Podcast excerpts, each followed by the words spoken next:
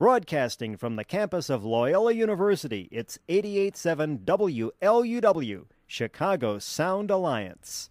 Director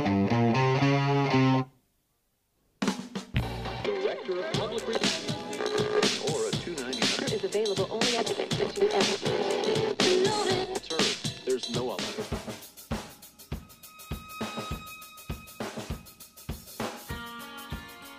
Thrilled to be here. Thank you for joining me every Sunday morning at 11 here on 88.7 FM WLUW. Got an hour uninterrupted of your favorite small town kid. Go to the Loyola Phoenix, Nick Schultz. I know Sister Jean pretty well. I think he's the sports editor there. He is. He's a Right? sports Doing editor, great. Yeah, sports good- columnist, good sports guy. writer. And uh, and there's a, there's... I'd be lying if I said I wasn't watching baseball in class. Nick Schultz, who is a, a rising star in this profession. Our guy Nick Schultz covers Loyola for the student newspaper there, the Loyola Phoenix. I have to keep pinching myself and asking if this is real. I cannot believe this is happening. I'm a poor, starving college student, so I would say I was physically here, but I wouldn't say I was mentally here.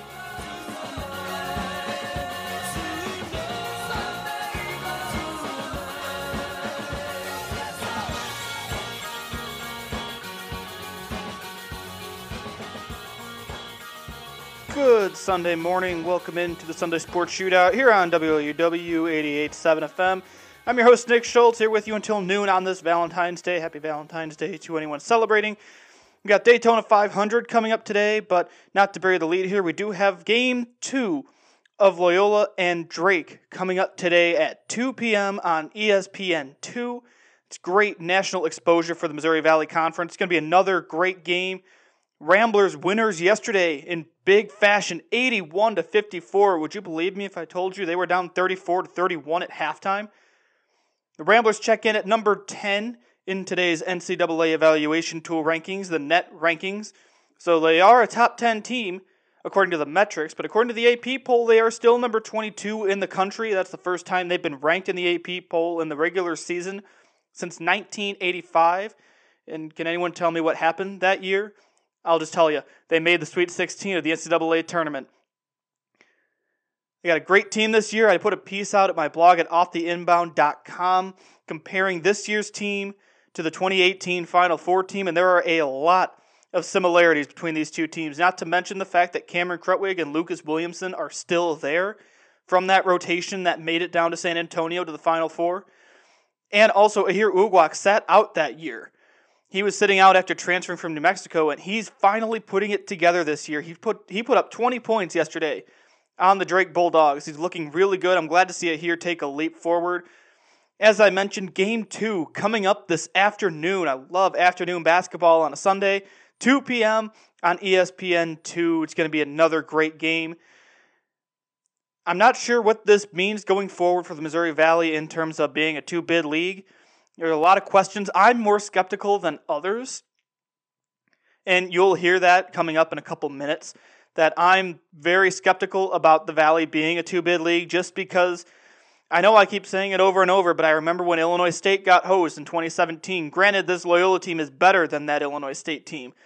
But I just can't get it out of my head just because it's the selection committee. You don't know what they're going to do. And especially this year with COVID, not sure what's going to happen on Selection Sunday if the Valley can still be a two bid league. I think a sweep today by Loyola would really hurt those chances because Drake would now have lost three games. Reminder that last week at this time they were they were undefeated. So now they have lost three games, and I'm not sure what this means going forward for a two bid league, but let's not get too far ahead of ourselves. We do have basketball to play today. I'll also talk about the situation at Bradley. Yesterday, the Braves were down three of their four top scorers and a couple starters for yesterday's game against Missouri State. We'll talk about that situation because that's just very interesting down in Peoria. Also, in professional sports news, because there was a little bit to get to, it's kind of a slower news week, but still, Jake Arrieta's return to the Cubs kind of gave us something else to talk about. He is coming back to the north side, which is great to see in an off season where Cubs fans have said goodbye to some key pieces, Kyle Schwarber, Jon Lester in particular. Jake Arrieta is coming back to Wrigley Field. And I'll ask the question Are the Blackhawks good? I've been really tough on the Blackhawks this year. And I think they're better than I'm giving them credit for. If we have some time at the end, We'll talk more about the quarterback carousel in the NFL and where the Bears stand with that. But as we get to 11:05 here, as I tweeted yesterday, I did a post-game show on my Twitter, which I'm trying to do more of. And if you don't follow me on Twitter, you should at Nick Schultz underscore seven. That's how we'll interact during the show today because I can't take calls.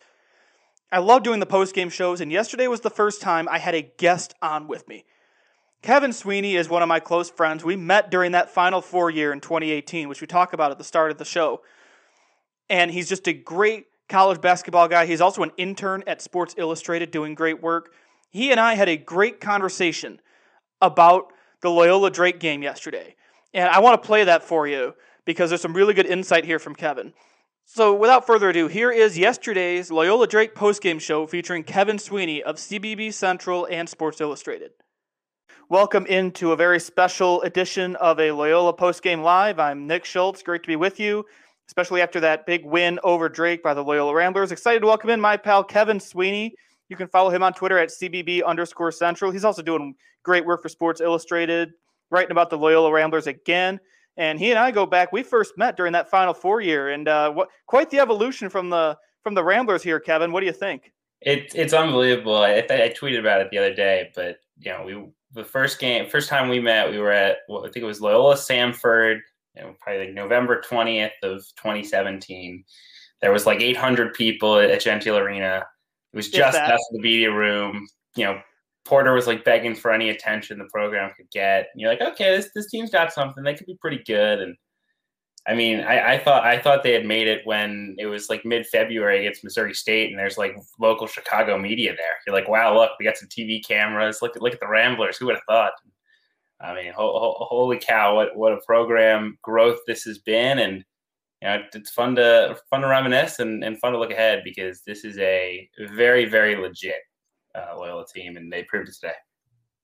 You know, I feel like we both kind of written about it lately. I feel like everybody dropped this story on the yeah. same day, including you and me, about how this year's team compares to the Final Four team. And I think we're in agreement. On paper, it looks like they're better than the 2018 team. Is that correct? Yeah, I'm, I'm with you there. It was, it was funny. I mean, I think everybody once once they jumped to like top 15 and all the metrics, I think everyone like told their editors at like the big publications, like, "Hey, can we write one before the Drake series?" And everyone got told yes. And so I was glad I could get mine out earlier rather than later. I think I beat Brian Hamilton by by like two days. So you know, we'll take what we can get. Uh, but yeah, you're right. Everybody wants to talk about it. Everyone wants to compare it. You know, Porter seemed tired of it when I asked him about it, but it was funny. I mean, I asked, you know, I, I, wasn't planning on asking the players directly, like, who do you think was better? I didn't ask Porter this either. But Custer brought it up when we were chatting, like, oh, yeah, we were in the staff meeting and we were joking about it. So I was like, all right, I got to ask, who do you like? And, and when he said, okay, this team's got more upside, I was like, holy cow, like, would these guys actually believe it? Williamson was even more, you know, convinced that this was the team is better. And it's hard to argue when you watch them. And like, they don't have the statement win in the regular season like that Florida win was a couple years ago. But man, just they're deeper. They're better on defense. They're forcing more turnovers. They're better on the glass. I think they're as good, if not better, shooting the ball. Like it's hard to argue it at this point, and that is such a statement about how how far this program has come. Absolutely. Send us those comments too. We'll be getting comments on here from Periscope. Again, final score today Number 22, Loyola Chicago, which has a great ring to it. 81, Drake 54. We'll get to a comment in a second. I do want to get your thoughts on Aher Uguak because when he came in his first year after sitting out, because he sat out the year they made the Final Four, I expected what we have now. And the fact that we're finally getting it is very reassuring, especially for this team. What can you say about Aher's growth over the last three years? Yeah, I mean, I'm glad you mentioned. I tweeted something similar. Like, he he was a train wreck on offense his his first year at Loyola, and and he was a train wreck at New Mexico offensively. And like I think they, I think the coaching staff knew they were getting a project, but you know it's a credit to him that he's been willing to buy in and grow and buy into a role that was not you know offensive centric for for two years. It was like I'm gonna gr- I'm gonna grind, I'm going to defend your best player, I'm going to rebound, and if I you know if I do something on offense, it's a plus. And this season he's just been so much more consistent on that end of the floor. I think the other thing that's been big is you know he's taking care of the ball a little bit better. You know I think that was something that had been an issue, particularly the last two years, where you know he, he, he was actively causing you problems on the offensive end. You can kind of hide someone who's not doing anything good for you, but there was times where he was a net negative. and you know, for for him to you know now be making jump shots and just having so much better feel for the game, I think is the biggest thing. You know, he just looks comfortable. He knows where he needs to be. It helps to have a, a guy like Krutwig passing him the ball because you know I think him and Tate Hall in particular really benefit from the cutting and, and the ability to, to get downhill. And it's not it's not like Uguak's reinventing the wheel with what he's doing offensively, but you know he just gives him another option. And you know, this this this team has so many different guys who can hurt you. And you know when when Uguak can randomly come out and give you I don't know what was it 18 20 points today, yep 20 mm-hmm. points they lead to lead the team like. You, you can't beat them if if Aher Uguak's going to beat you, going to be the guy who beats you. So it's an impressive story and, and, and a great, great work of player development by the Loyola staff. Yeah, Aher Uguak today, 20 points to lead the way. That was a game high. We do also have to talk about Cameron Krutwig, 10 points, 10 boards. I'm just going to ask you, player of the year?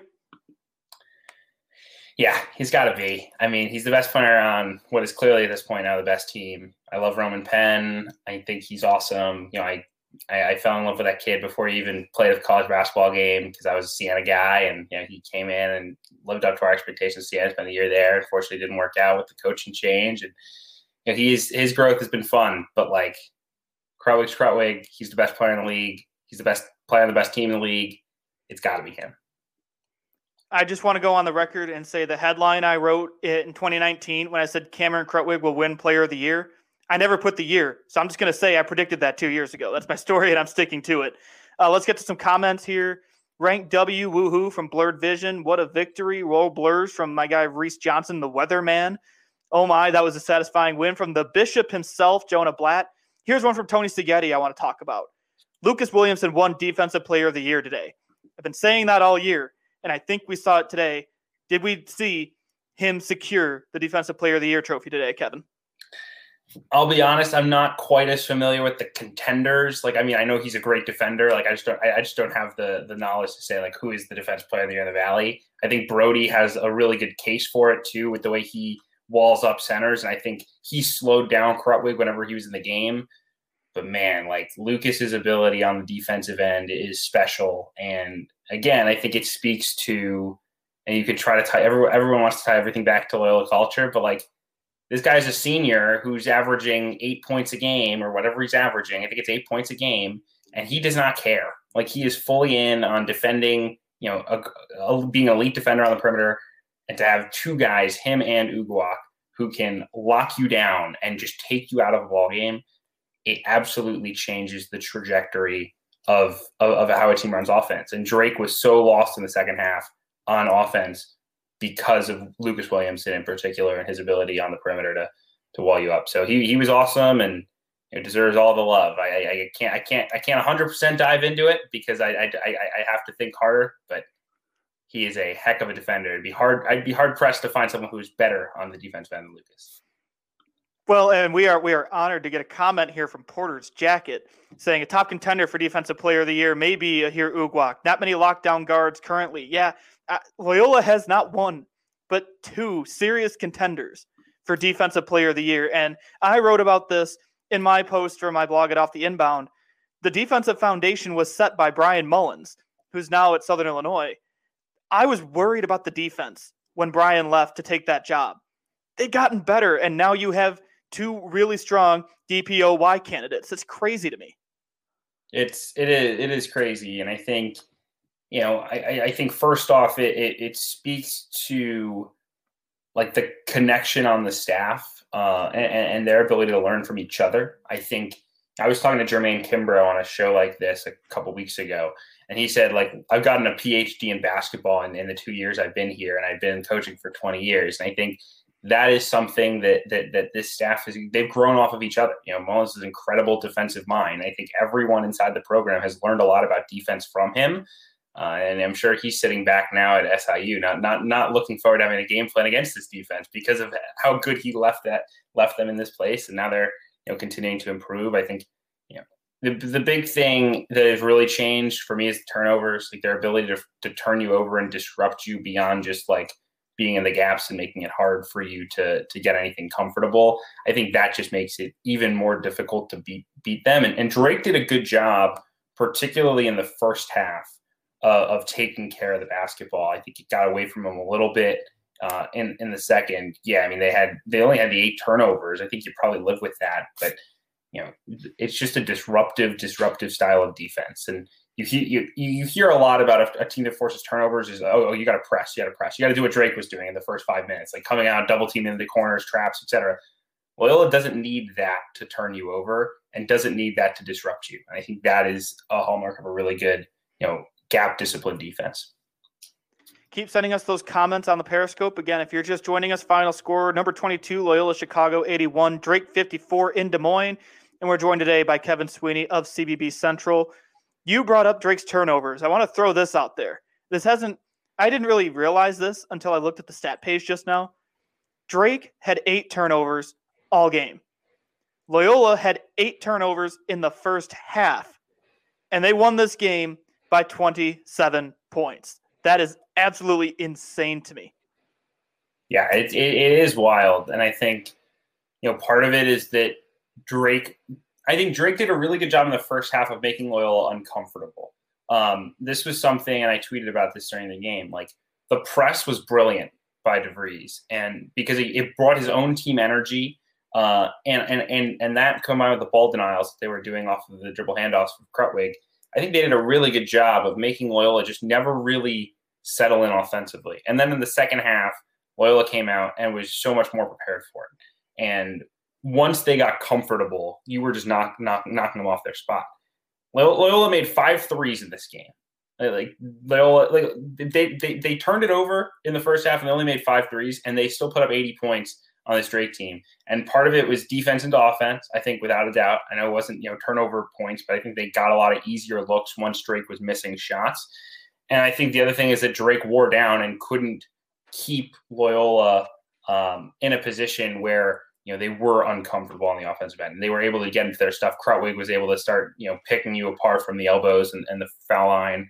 And the shooting started to help because of the gravity that it created. You know, again, only made five threes, but you know everyone had to close to the perimeter, and then you were able to attack closeouts and do things of that nature. So it was a really, really impressive offensive display, and and Loyola's KenPom offensive numbers will will definitely jump after this one, shooting 64% from the field in the game.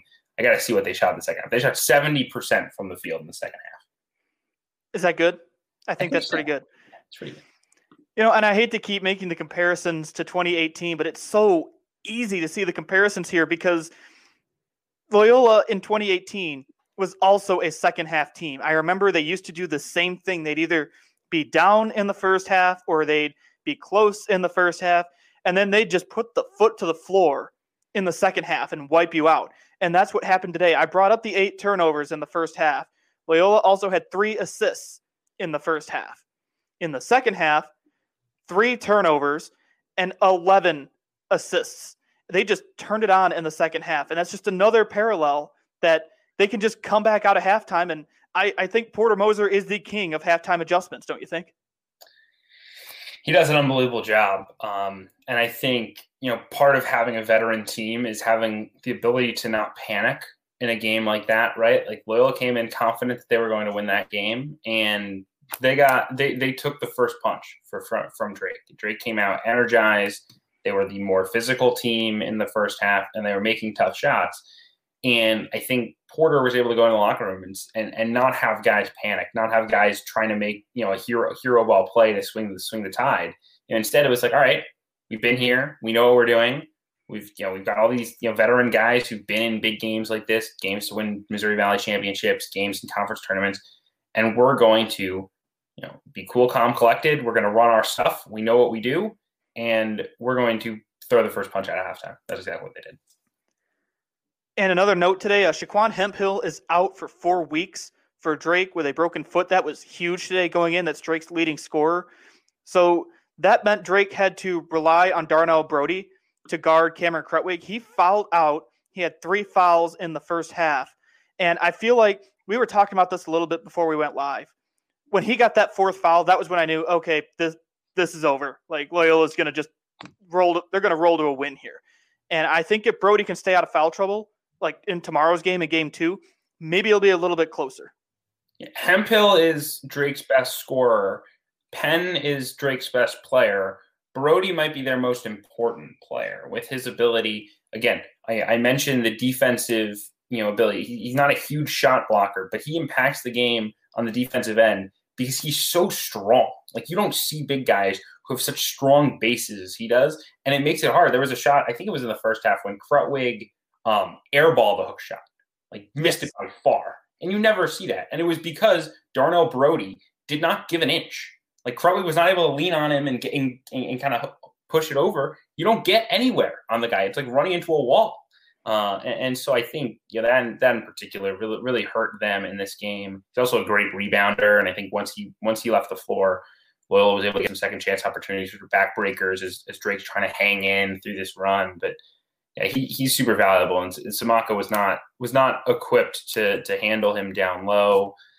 There's there's really no answers. I mean, you could you could play smaller with Hemphill normally, but can you now when you don't have have those guys? You can't, you know, could you play Tremell Murphy at the five? You'd think maybe, but then who, who who's rounding out the other four spots? Like, are you gonna play like, like Penn, Yesufu, Wilkins, and Jackson or Sturtz? But that's really small. Like, it, it, you just run out of options a lot quicker. And so, I think I think the Brodie foul trouble was was definitely a massive factor in this game. If they can keep him on the floor, have a better chance tomorrow. Still think Loyola definitely has a gear that Drake doesn't have, but down the road, it's it's never easy. So. Well, and that brings up my next question then. Tank Hemphill is essentially out for the year. He might come back at Arch Madness. How much of a leap forward in terms of foul trouble does Darnell Brodie have to take? Because it seems like when I watch games, he gets into foul trouble pretty easily.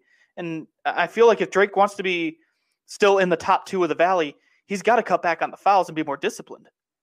Yeah, I think, I mean, and, and you look back in the first half, he got two fouls in the first eight minutes. I think first off, DeVries should have taken him out at the first media, tried to get get a couple minutes from Samake and and and, and fight through and get get more more run from Brodie. But his two fouls in the first half, Darnell Brodie's were uh, an over the back on a rebound, 90 feet from your own bat, from from from the basket you're defending on, and a I think an offensive foul or a bump like 40 feet from the rim when they were press during the press. Like you, it, you cannot have your post defender getting two fouls like that. It disrupts your entire game plan. So yeah, he needs to be more disciplined. I think part of it is just, you know, he's a junior. He has not played a lot of college basketball. He played 13 games at Seton Hall.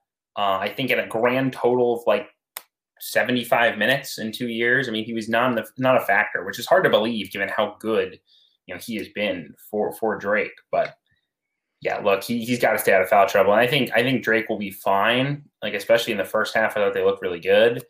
But that road Bradley series started to loom large because I know you know people are already talking. Okay, can we figure out a way that we split? You know, you split these two, and then Drake gets one win over Loyola and gets him that large. But it's gonna be hard if it looks anything like the second half for for them to split this series. And so you start to start to sit there and say, okay, you know, can can can they find a way to sweep Bradley? And if they can't sweep Bradley, is the at-large hunt over? And uh, unfortunately, it, it feels like it might trend that way pretty quickly for the Bulldogs.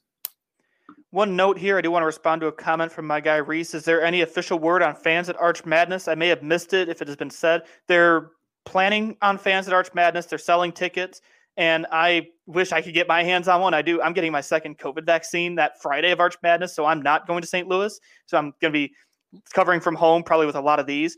But there will, I believe, there will be fans, is what I read from the Valley. But speaking of the two bid Valley, let's bring up this comment now that I know I can do this from Jonah Blatt on Twitter.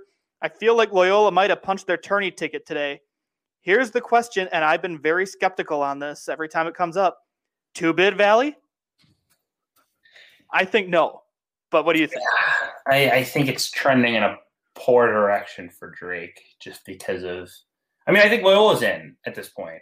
I'm I'm pretty confident that even if they lost in the conference tournament, they would get in. Like it's just going to be so hard for the committee to justify because at this point, again, unless Loyola loses a game to SIU next week or two weeks from now, whenever it is, it's going to be really hard to knock this team out of the top 25 in the net. And if Loyola stays in the top 25 of the net and you don't put them in the NCAA tournament, I think that should be like a national scandal. Like it, it, it just it shouldn't be allowed, right? And so yeah, it's not a normal year. They haven't had the, the normal, you know, big wins you want in the non-conference. But I think Loyola is really close to having punched the ticket. I just think at this point it's trending in a really poor direction for Drake to get one. Again, Arch Madness has been so unpredictable, and you know this better than anyone, Nick. Like, you know, last you know last year Northern Iowa loses to Drake in the first round, Loyola loses to Valpo, and you know none of those felt possible. I mean, it felt a lot more possible than it does this year. I think the separation is definitely greater this year than it's been in previous years, but you, know, you never know what could happen in a one game situation. But I would be pretty surprised if anyone other than Loyal is in at large territory by the time we get to Selection Sunday. The question is, is can someone pick off the Ramblers and steal a second bid for the Valley? You know, I brought this up on one of these with my friend Harry Schrader at the Valley Hoops Insider. We talked about this the other day. My prediction for a two bid league is one of these teams has to sweep this weekend. So basically, right now, Loyola has to win tomorrow, win out in the regular season, make the championship game at Arch Madness, and lose to Drake in the championship game of Arch Madness for it to, to, to be a two bid league. Do you agree? I think Loyola has a little bit more flexibility, especially if they win tomorrow. Um, if Loyola wins this game tomorrow, I think they're going to be in really good position to the point where they could probably lose to anyone in the Valley one more time. They could probably lose one more game and not be sweating too much. I mean, obviously you're going to sweat because you know it's the mid major in the committee's eyes. You never know. But I, I, I don't think. I mean, and look, they just updated KenPom. Loyola's up to 11 in KenPom. I, they'll probably Here be we 10th in the net. I mean, tomorrow they're, they're still only favored by six tomorrow against Drake. If they win by 20 again, it just seems at least feasible. They're going to be a top 10 KenPom team. Where were they in KenPom to start today? 15 at the in the morning, uh, 13th in net, so up to 11 in KenPom, I guess is top 10 net. All right. But the see, 'cause metrics, the love, net the metrics love this team. yes, and the net loved Drake a lot more than it liked uh, than KenPom did. The net still had Drake at like 30, and it had Drake at like 57 in Ken Palm. I think. See, this is where we get into the fun of it. Like, what does the net say? What does KenPom say? They're drastically different. Like, one has Drake way up here, the other has him down here. But they both seem to have Loyola really high up there, which I think is a good sign. Hopefully, going forward toward Selection Sunday, because I I've tweeted this, I've said this. I can't help but think back to a certain Sunday in 2017 when I thought my parents' alma mater, Illinois State, was going to go to March Madness, and instead they were a number one seed at the NIT. I can't get that out of my head when it comes time to talk about a two bid valley, especially without Wichita State and without Creighton. I'm super skeptical about it. I get it, but I also think when you look at the metrics, this Loyola team compares a lot more to the Northern Iowa team with Seth Tuttle that got a five seed than it does to the uh, Northern the, the uh, uh, Illinois State team that, that got bounced and was right on the bubble. Like at some point, like if we care at all, if, if if the committee actually cares at all about the metrics, right? Like the net, the, they made the net to mirror KenPom. The net's completely designed to look as much like KenPom as possible in terms of the rankings it, it was meant to zag from the RPI and and look completely, you know, in, in my opinion, personally, they should have just said we're going to use KenPom because it's good. Like, why are we messing around? But Because it's Yeah, the NCAA. right, they had to make their own thing. They had to pay Google to make it. They paid Google to make the net, and it looks like KenPom. So if if you're going to have pretty much you know perfect confluence there, conciliance, you know, whatever the word is, I'm you know not, not an English major, you know, of, of all these metrics to say Loyola's top 25 team, Loyola's a top 25 team and you don't put them in because they lose one game at Arch Madness, I mean, come on. Like like at that at that point we start you really start to wonder. So, you know, it'll be it'll be interesting. I've had Loyola in like it's an eight seed or so in my recent bracketologies. I think after today and potentially tomorrow they'll jump up even more to you know six or seven line. Yeah, up to a five potentially. Yeah, it's a little that's probably hard. I wish they had a non-con win that mattered, but Like that Richmond win would have been really, really nice to have. You were, Yes, you know, coming certainly. up with a big win at Wisconsin would have been really, really nice. But that, that's for my guy Reese Johnson, the weatherman. And yeah, I know Mike Watson commented it too. Is this team better than the Final Four team? I think we're in consensus. So now it's just a matter of can they get back to the big dance? Can they replicate that magic? We'll see. I hopefully Sister Jean can come out with them because I know she's been in like I believe the exact phrasing I heard was double, triple lockdown for Sister Yeah. Jean. She, last I heard, she was living in her apartment full time, and that was back in April. I can't imagine now. But prediction for game two between Loyola and Drake. What do you got? I mean, it's wacky results. I know the, the example I always like to throw around uh, Wright State has played three different series this year where they lost one game and won the other by 30 plus points. So, again, it can happen, but Loyola outclassed Drake in the second half, and I would be pretty uncomfortable for picking against them here. Will they win by 20 again? No, because I think Drake is too prideful. I think they'll come out fighting, and they'll probably hit some threes. You know, they they just they they never had a run stopper uh, in this second half when Loyola was punching and punching. You know, there there was never a big pen three, a big. There was a play even. I think it might have been a 14 or 15 point game. Might have been up to 20 even at this point, where Yesufu got in the passing lane and knocked it out, and Krutwig nearly got called for a backcourt. And the game was probably close to close to sealed by at that at that point. But that's the type of play you needed. And and Yesufu could have that steal, run it down, get a layup. Okay, maybe you know you get one more bucket. They call a timeout. You're you're, you're feeling yourself a little bit. They never had that, and and I think they will come out energized and ready to go tomorrow. And look, I mean, Loyola got Loyola heard all the press clippings all week about how good they were. And they came out and they proved it today. Do you come with the same focus on you know tomorrow? And I, I think they will because they're a really well coached group. But it's impossible not to have that happen at times, right? It's impossible not to hear how great you are all the time, and they're going to hear a lot of love today and tomorrow. And you know, how do you wake up for a midweek game against Valpo after that? I'll t- I'll say that you know it's going to be tough. Well, and that's where I think Porter has them so disciplined where like don't listen to that stuff. They tune out the noise, blah blah blah. We heard all of that. Trust me, that was the buzzword every day in 2018 was tune out the noise, block out the noise. We got a game to play. And I think that's what's going to happen here. I know it's better it's easier said than done. But I think that's what's going to happen at least tomorrow. We'll see what happens on Wednesday. Shout out to Jonah Blatt for the Animal House reference, Sister Jean and double secret probation. I'm really glad somebody picked up on that. She is on double, triple lockdown not double secret probation.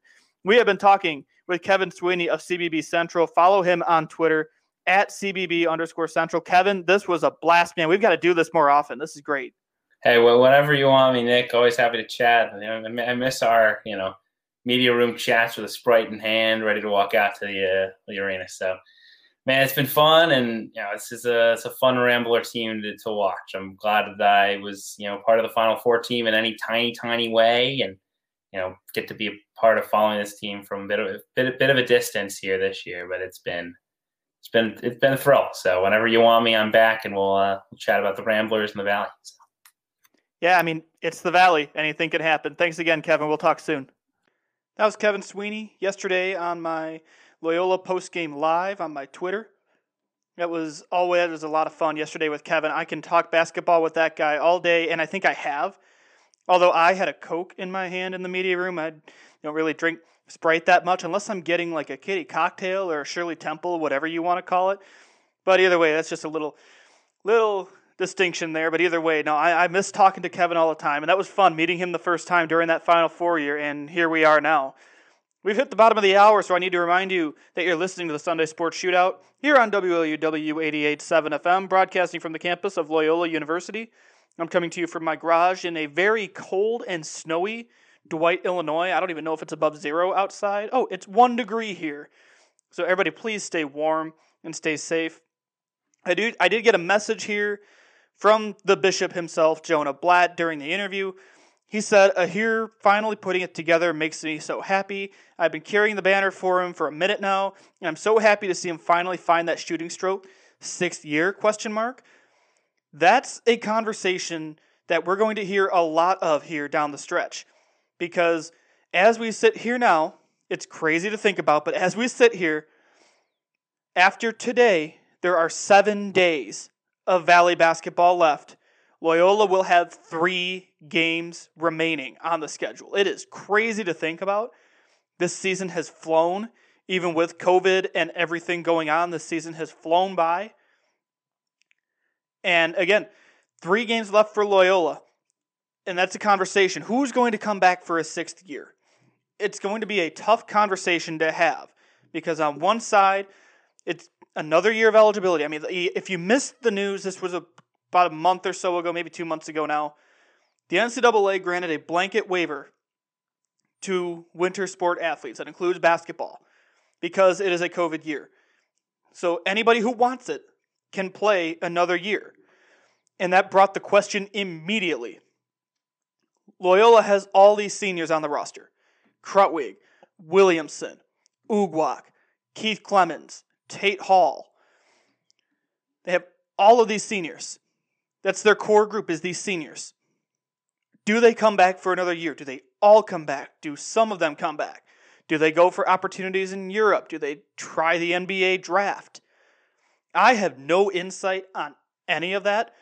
I do know that my friend Jeff Dickerson, who I had on the show to talk Bears, also does color commentary for Loyola basketball. He brought up a good point. He thinks everybody should take another year, not from an athletics standpoint, but from an academic standpoint. These players have another year. They can go to grad school, they can get a master's degree. I know Clayton Custer did that. I know Marcus Towns did that. I know Milton Doyle stuck around in school. These guys have a chance to get a master's degree while also playing basketball and maybe making a maybe having a chance at making a run at the pros. I have not heard if these conversations have happened at all. I would expect that to happen soon because again, today is February 14th. Arch Madness, Friday of Arch Madness, is about two and a half weeks away. March 5th is Arch Madness Friday. That's coming up really quick. Seven days of games left, three games left for Loyola. That is going to be a conversation we're going to hear a lot about. I have a feeling it'll be a hot topic in St. Louis, even if I'm, I just keep saying if, just because I'm very superstitious. If Loyola makes the NCAA tournament, I'm not sure if we'll hear about it until the tournament is over or until they're done in the tournament, because we also have to remember this is a strong recruiting class coming in as well.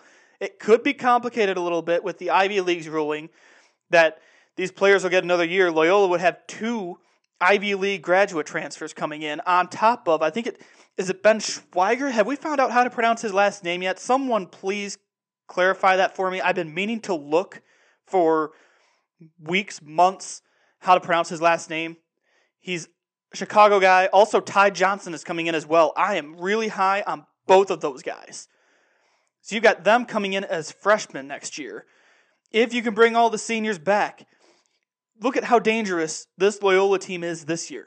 Imagine how they'd be with another year. Now, we also have to plan for transfers because there's transfers every year. I want to say the NCAA reports there are two to three transfers every year per team. That's just the nature of college basketball. It's going to happen. Again, before anyone asks, I have no insight as to who would transfer from this Loyola roster. I'm not even going to speculate on that. But there are a lot of roster questions here, and we could see a very similarly built Ramblers team next year. So that is a great point to bring up, and Jonah chimes back in. If all seniors come back, Loyola would be a top 15 team nationally. I think I'd have to agree with you, as much as I think everybody's biased against mid majors. You've heard me on that soapbox now for four years, going on five years, beating that drum. I, I'd agree with you. I think Loyola would be even better than they are this year, and that's saying something because they're currently number 10 in the net and KenPom right now. I really, I kept saying all along, even the last couple weeks, I've been saying, "Oh, we got a while yet to have the, to talk about that. We've got a while yet to find out about next year." We don't have a while anymore. I think you're going to have some clarity within the next month, maybe a month and a half, depending on how the NCAA tournament goes. But let's preview game two. We're getting too far ahead of ourselves here. Let's look at the current. Two o'clock today, ESPN two. Loyola Drake game two, as I said, Loyola number 10 in the net and KenPom. Here are some stats that stuck out to me today. Loyola's defense is allowing 56.1 points per game. That is the top ranked defense in the nation. And offensively, the Ramblers are shooting 52.6% from the floor. That is third in the country. And they're still ranked number 22 in the AP poll. I'm just throwing that out there. Betting lines today, if you're into that, obviously in Illinois, you cannot bet on Illinois college teams, but it's still fun to look at to see what Vegas is thinking will happen today. Depending on where you look, Loyola is a five and a half point favorite with an over under of 132.5. Again, that I've seen four, I've seen five and a half. It seems like the consensus is five and a half. That's according to the Action Network. My prediction is Loyola 68 to 60. I think Drake's going to come out a little stronger today, and the back-to-back games. I've talked about this all season. You've seen the back-to-back games. Sometimes teams will come out a little sluggish because they played a lot of minutes yesterday. And let me let me pull up the box score from yesterday's Loyola Drake game because I want to see the minutes totals from yesterday. Because that is huge in determining how game 2 is going to go in these back-to-backs. Porter Moser has been pretty good about playing his starters a few less minutes to get them ready for game two. Here's how it went yesterday. Aher Uguak, Cameron Krutwig, and Braden Norris all played 30 minutes. Lucas Williamson played 25 minutes. Keith Clemens played 22. That's your starting five. Tate Hall, 22 minutes off the bench. Marquise Kennedy, 19 minutes off the bench. Those are all the people who played at least 10 minutes because the next closest, Tom Welch, played nine, which I love what I'm seeing from Tom Welch this year. And he had another another three yesterday. Baylor Hebb had six bench minutes as well. I expect those minutes to go down a little bit today, depending on how the game goes. Maybe you'll see more Tom Welch if Darnell Brodie gets into foul trouble again, because Drake's going to have to go small. I got this question yesterday why Krutwig was out of the game. It's all matchups. If Drake goes small because Darnell Brodie has two or three fouls, you can't have Cameron Krutwig out on the floor because Drake's gonna they're gonna push the pace. They're gonna they're gonna be going fast. I love Crut, don't get me wrong, but if you need to go small to keep up with that speed. And that's why you'd see like a Tom Welch come in at the five, or stretch five, essentially. You could see it here, Uguak drop down to the five and let Tom move to a stretch four. You can have Tate Hall come in at six six off the bench into a small ball lineup. The depth with this Loyola team is their biggest strength. Their leading scorer yesterday was Aher Uguak with 20 points from the starting lineup. Next closest scorer was Braden Norris with 11, Cameron Krutwig with 10. They had three guys in double digits yesterday, and they still scored 81 points. I expect that depth to be on display once again today.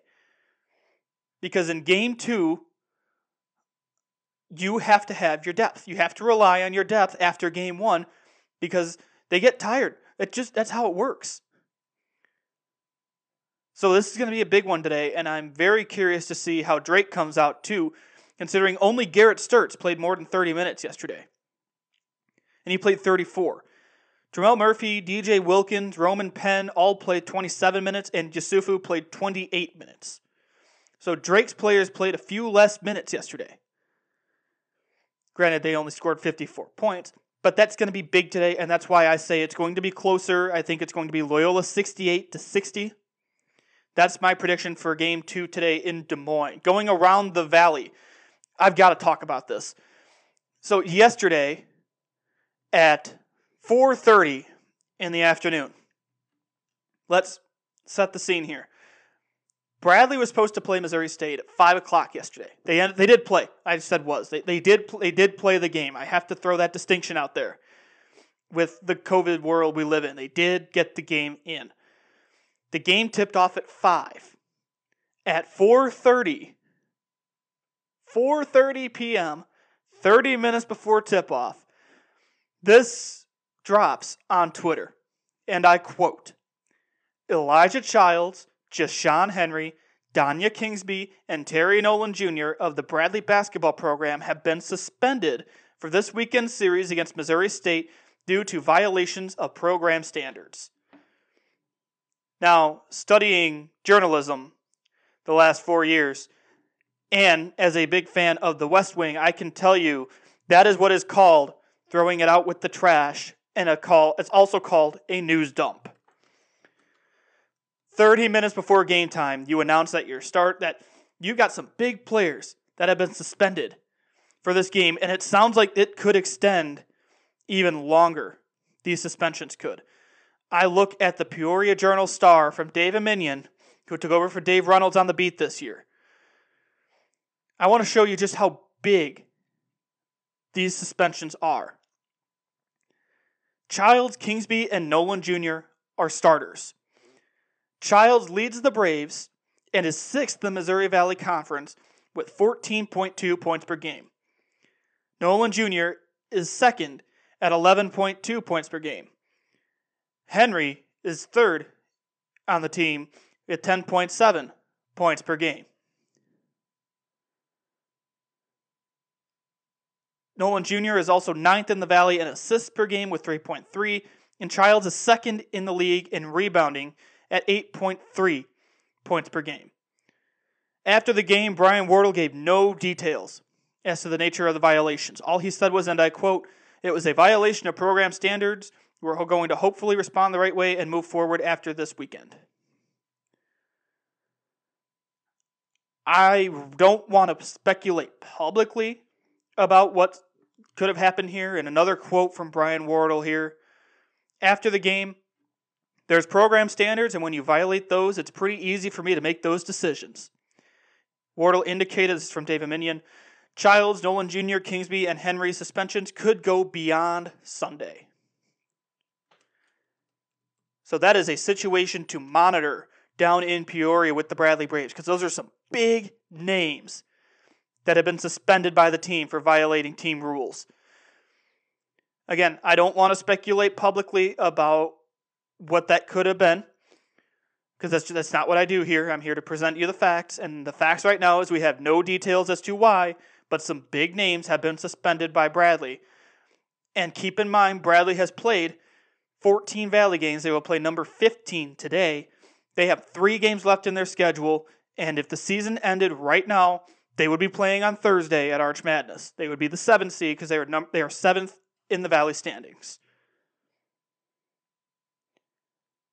Very pivotal week coming up here for Bradley and a situation to definitely keep an eye on in the Missouri Valley Conference. Let's look at the standings. Loyola in first place on an 11 game win streak, number 22 team in the country, 13 and 1. Drake is in second at 10 and 2. They are two games back. Missouri State is in third at 9 and 5. Indiana State is in fourth at 8 and 6. Evansville is in fifth, just as we all expected. Evansville is in fifth at 6 and 6. Valpo is in sixth at 5 and 7. Those are your teams that would be playing on Friday at Arch Madness. Arch Madness Thursday would be 7 Bradley, 5 and 9. Eighth, preseason favorite Northern Iowa, 4 and 10. Ninth, Southern Illinois, who's been without Marcus Domask and looked bad yesterday against Illinois State. 3 and 9. And last place, Illinois State, 3 and 11. Illinois State absolutely rolling past Southern Illinois. We'll look at the final score of that one. That was yesterday's games went as we all absolutely 100% expected. Illinois State beat Southern Illinois 80 to 50. Just after I praised the defensive identity that Bryan Mullins brought to Loyola, his Southern Illinois team loses by 30. Missouri State ended up beating that shorthanded Bradley team 80 to 58. Now we are in a sprint to the finish line, my friends. Three Loyola games left after today. If they win today, that would be a three game lead in the standings with three games left. That means they would lock up at least a tie. If I'm reading this right, in the standings, because it's tough because Drake will have played only 13 games compared to Loyola's 15 games. It is very tough to determine who will win the league and when, because it's down to just Loyola and Drake. It is just those two who can win the league. Upcoming schedule for both teams. Drake plays Northern Iowa on Wednesday at Northern Iowa. And then next weekend, Sunday, February 21st, Drake plays Evansville. That'll go into Monday, too. That's Sunday, Monday of next week. Drake will close out the season at Bradley. Loyola's upcoming schedule. After playing Drake today, they will play Valparaiso on Wednesday. The Ramblers' next game would not be until Friday, February 26th against Southern Illinois. That would be quite the layoff there for Porter Moser's team, but that's just the way the schedule shook out. In this COVID world, it's a weird schedule. That's what we've got coming up. And again, I don't know when any team will lock up that number one seed at Arch Madness, but it could be soon because we're close. We are close to the finish line, my friends. Big one today. As I keep saying, 2 p.m. today on E ESPN2, Loyola Drake, number 22 Loyola, will take on Drake in game two of this series. I'm calling it the series of the year. I'm probably going to end up doing a quick post game show afterward on my Twitter because I do have to work tonight at the 10 bar starting at 6. So it might be a quick post game depending on time, but I'm hoping to be able to talk about this and talk about what it means going forward. Couple other bullets to get to as we have nine minutes left in this show. I spent 50 minutes talking Missouri Valley basketball. We do have other stuff to talk about. Jake Arrieta is coming back to the Cubs. Didn't think I'd be saying that, but here we are. One year, six to seven million dollar deal for Jake. It's gonna be great to see a fan favorite back at Wrigley. Hopefully, we can have fans at the games. I was talking to my friends last night about how once fans can go back, we're gonna we'll pay whatever amount of money it is to go to a ball game and get some beers and just take in a baseball game in person. I know one of my buddies and I were going to go to a bunch of White Sox games this year. We were going to get just like a 10 or 12 pack of tickets and just go to all these games before COVID hit. But to have Jake back would be good if we can get fans back in the stands. Here were his stats in Philadelphia, though, with the Phillies. He signed that big contract. Three years in Philly, 22 and 23 record, a 436 ERA.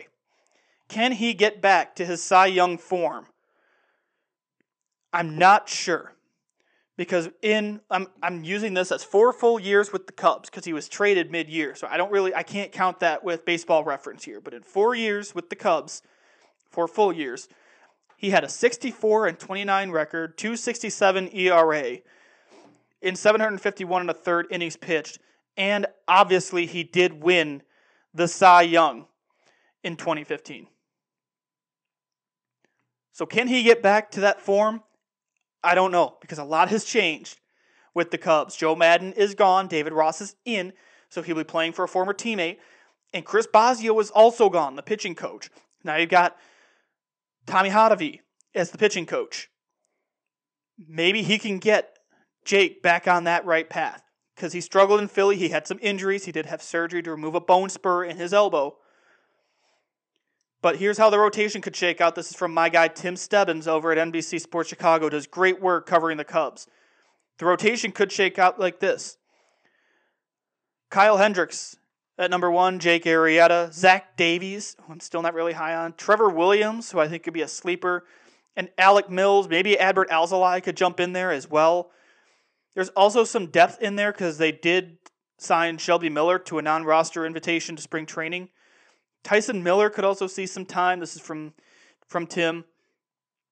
Other options include, as I said, Tyson Miller, Kohl Stewart, Cory Abbott, Justin Steele, Keegan Thompson, and Gray Fenter. If you've heard of all of those guys, you are a diehard fan, because even I have not heard of all of those guys.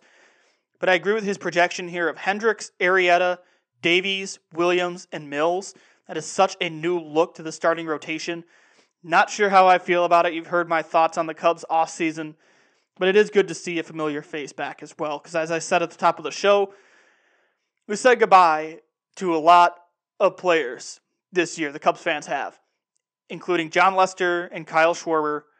In particular, those are the two names that jump out. There's still trade rumors surrounding Kris Bryant, which do with that what you will, I guess. I'm just going to leave that out there. But either way, that rotation is okay. PECOTA, by the way, I don't buy much into the PECOTA projections. I I mean, especially this year, it lit up. It lit up my Twitter timeline. So if you're on baseball Twitter, you probably heard about the PECOTA projections. What is Pacoda? It basically will it's basically a simulation or a bunch of simulations that predicts what could happen this year.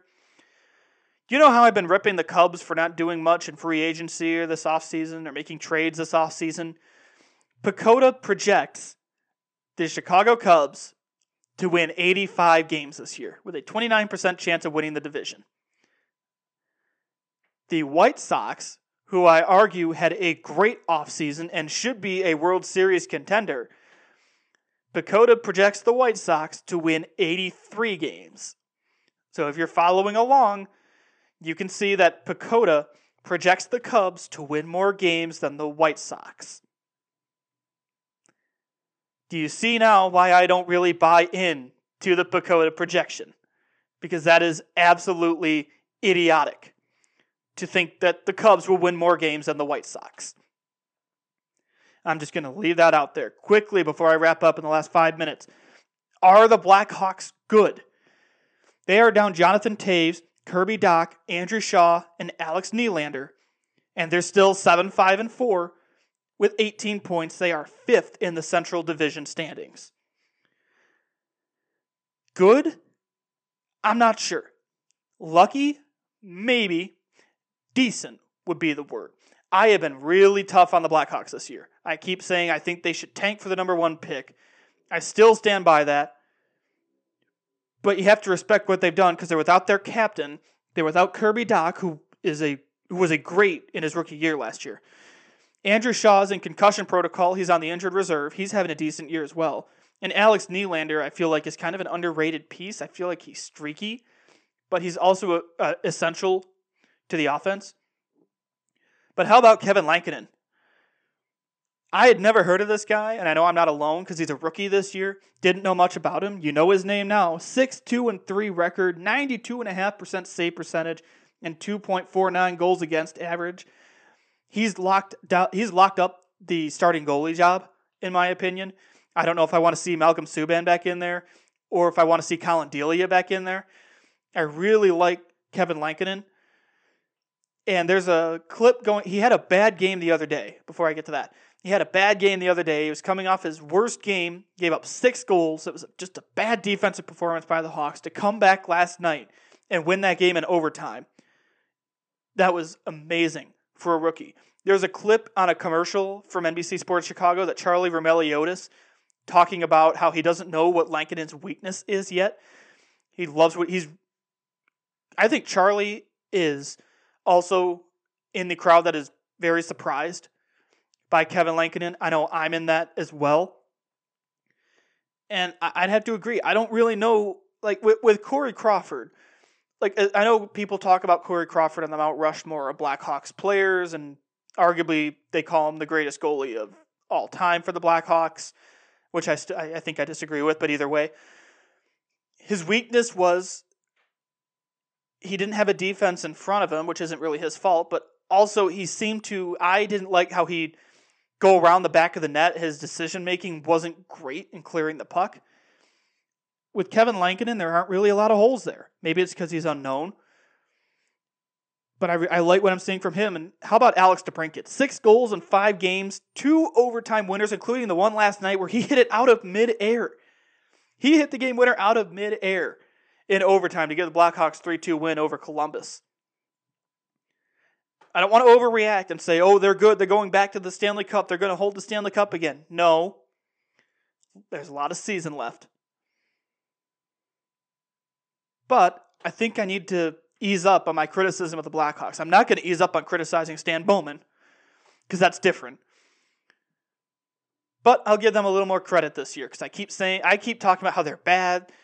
I, I always make the joke, and my parents are probably annoyed with me making the joke. I've seen Matadors play better defense sometimes. But you got to give credit where credit's due. And the Hawks are earning it. Once again, as we wrap up the show, 2 p.m. today on E ESPN2, number 22 Loyola taking on Drake in game two of this pivotal series. I will likely be on for a quick post game wrap up on my Twitter page.